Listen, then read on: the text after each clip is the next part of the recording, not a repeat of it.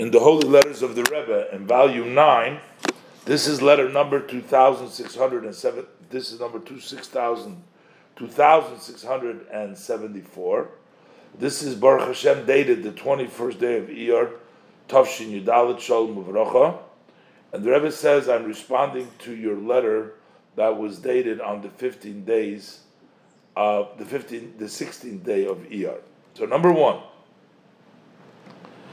uh, this looks like a student who wanted to get involved in the um, signing up kids in the uh, in in the schools and spreading Yiddishkeit. So as far as you are uh, getting involved in the activities of signing up children spreading Hasidus, Yiddishkeit, Torah. So the Rebbe says, self-understood. This needs to be with the approval of the Hanhola with the uh, leadership uh, of the yeshiva. And the Rebbe says for sure they should find ways to organize it that this should not interfere and not confuse your studies both in the revealed part of Torah and the Hasidus part of Torah. So the Rebbe says, even though that occasionally the times are not fitting, so, in other words, you're going to have to take away from your schedule of learning to because the demands of the work, uh, the activities. So then you should fill, fill in in the uh, free hours that what temporary basis you were missing both in Nigla and Chasidis. So the Rebbe actually goes along with him, but he says it needs the approval of the uh, Hanhola, the yeshiva, the leadership. They should agree to it.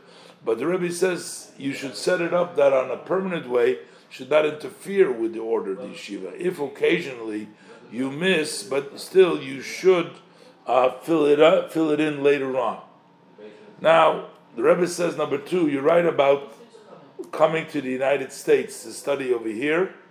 So the Rebbe says uh, there is still plenty that you need to do, and to, you need to sort of uh, grow uh, complete yourself in the yeshiva in Eretz Yisrael, the Holy Land.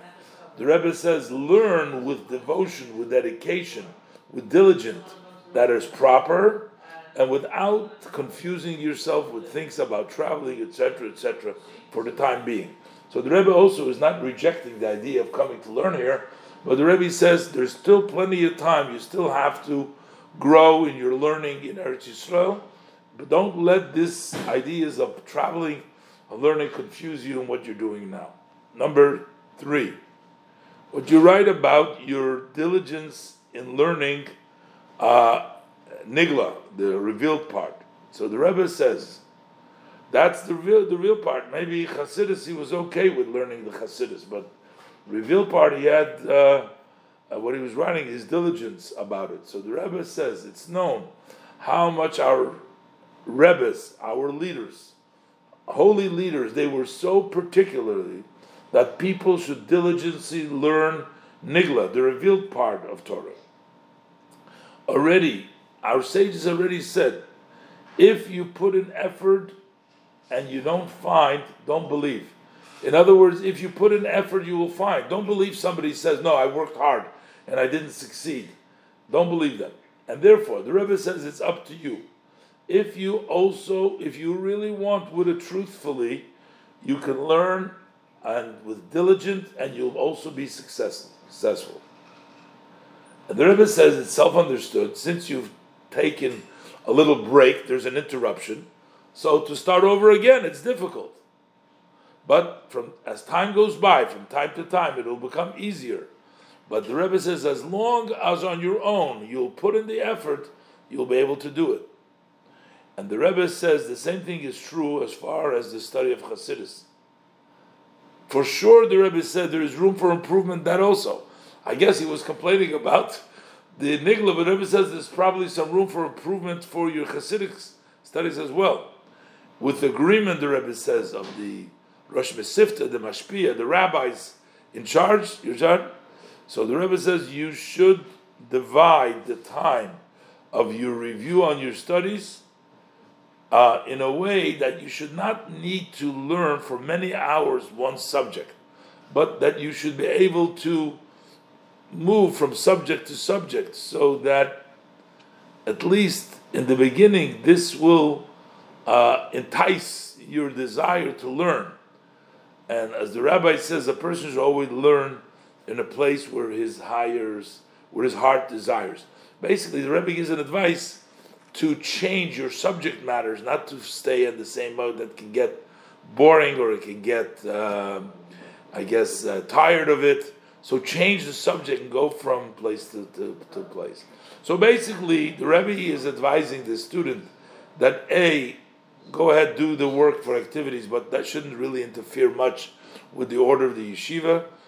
Traveling to the United States to study in the yeshiva here, there's still time to think about it. Don't let it uh, confuse you and interfere with your present studies.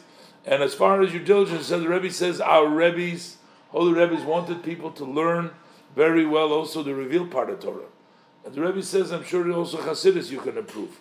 But Rebbe says, advises him, organize with the uh, yeshiva staff over there, Rosh Mesivta, the Mashpia, that you should learn in a way that you will review the work from one subject to the other subject so you don't stay on the same. That would sort of entice you to learn more. The Rebbe says, for sure, you are keeping the three uh, study schedules instituted by my father-in-law, the Rebbe with all the titles in the uh, Chumash, Tillim, and Tanya that are known, and also that you took one of the tractates in uh, when they divided up the Talmud, and from time to time you give tzedakah several coins, and may Hashem succeed you. So, Rebbe doesn't let you off the hook so easily, and uh, Rebbe says you got to put an effort. And if you put an effort, Rebbe finishes with a bracha, and this is written in the name of the Rebbe by the secretary.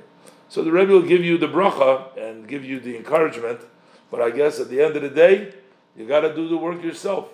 If you say, as the Rebbe says, I worked hard, I didn't succeed, don't believe, because if you work hard, you succeed.